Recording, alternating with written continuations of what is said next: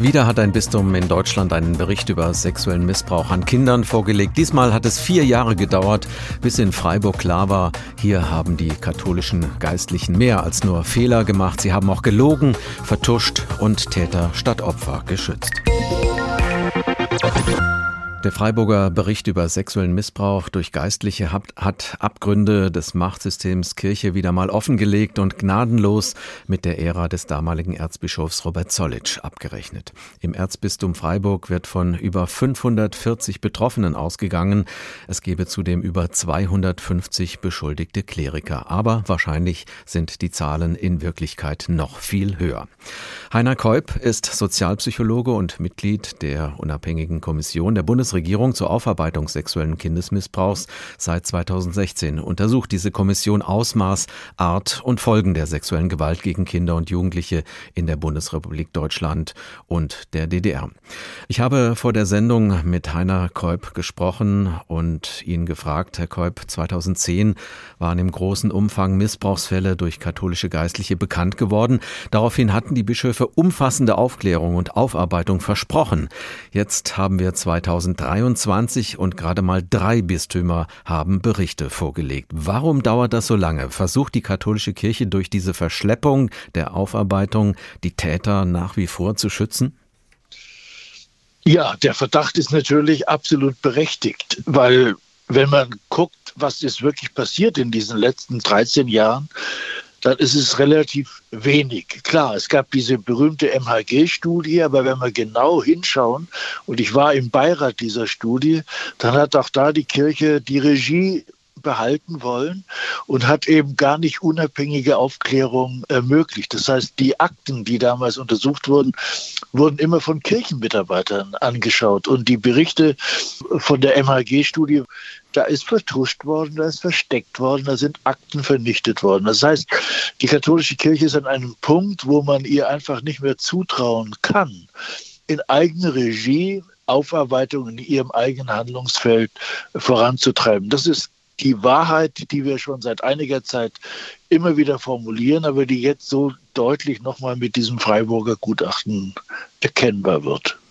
Auch im Freiburger Erzbistum war es wohl so, wie in anderen Bistümern, dass Kleriker in Spitzenämtern ihre Macht jahrzehntelang massiv missbraucht haben. Die Interessen der Kirche sind um jeden Preis geschützt, die der Opfer ignoriert worden. Dass die Kirche selbst versucht, ihre Taten zu vertuschen, das ist ja schlimm genug. Aber warum tut der Staat nicht mehr, um aufzuklären, was da in der Kirche falsch gelaufen ist? Hat man zu viel Respekt vor der Kirche? Ja, da gibt es viele Thesen, warum das so ist, aber Sie haben recht, das ist ein großer Abstand, den man da irgendwie gehalten hat und gesagt hat, die haben ja auch ein eigenes Kirchenrecht, das werden die schon mit ihren eigenen Bordmitteln hinbekommen.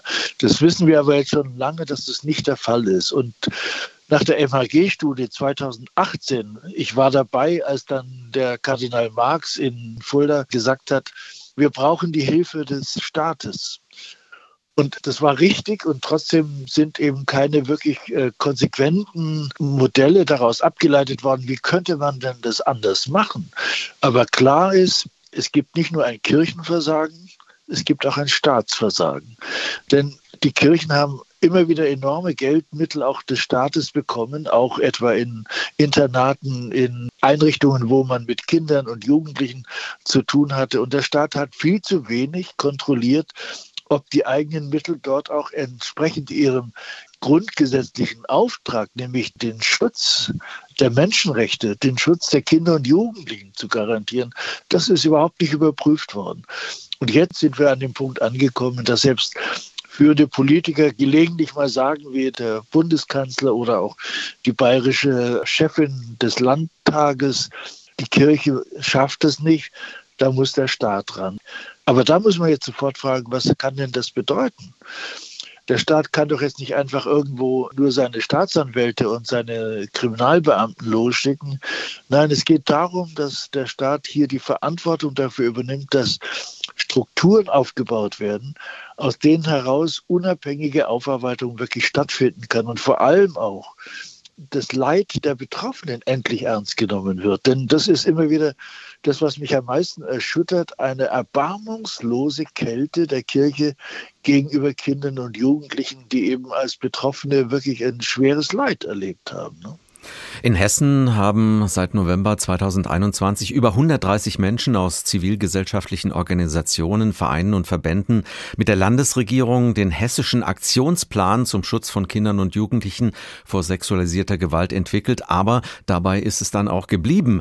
Müsste da nicht schon längst ein Gesetz regeln, dass diese Schutzkonzepte auch wirklich greifen? Ja, alle Beteiligten, ich war auch einer dieser 130 Leuten. Wir sind alle überrascht, dass all die tollen, guten Konstrukte und Vorschläge, wie man jetzt äh, eben da eine gute neue Struktur aufbauen könnte, dann fragen wir nach einem halben Jahr, warum hört man nichts? Die Regierung hat all diese Dinge zur Kenntnis genommen, hoffentlich jedenfalls.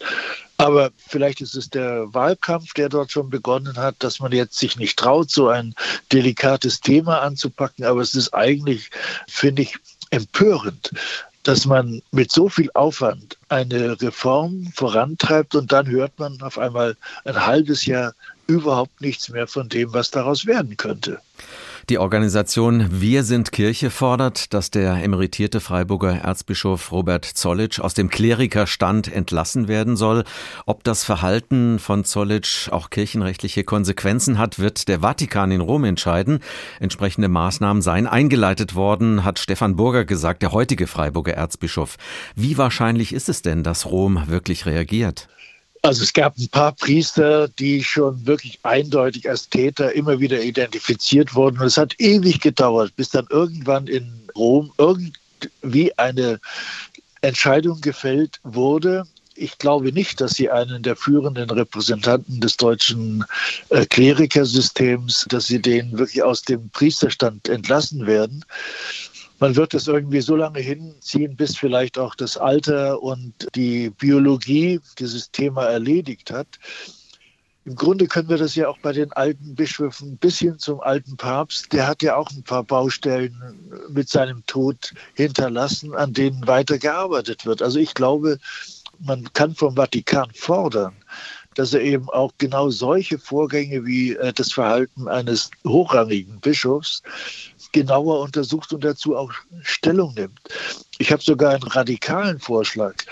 Als in Chile vor einigen Jahren ganz massive Bistumsversagensvorgänge bekannt wurden, sind alle Bischöfe nach Rom gefahren und haben ihren Rücktritt angeboten. Und der Papst hatte die Möglichkeit zu sagen, du ja und du nein ich würde mir wünschen, dass die Mehrheit der Bischöfe in Deutschland auch mal sagt, wir stellen uns zur Verfügung und lassen überprüfen, wie gut haben wir denn unseren Job gemacht, wie gut waren wir in der Übernahme der Verantwortung, die von uns erwartet wird. Und da hört man leider immer sehr, sehr wenig. Und es gibt ein paar gute Ausnahmen, Bischöfe, die wirklich aktiv geworden sind, wie jetzt auch der Freiburger Bischof oder der Hildesheimer Bischof. Aber die Mehrheit verhält sich eher so, dass sie hoffen, vielleicht erwischt es mich dann doch nicht.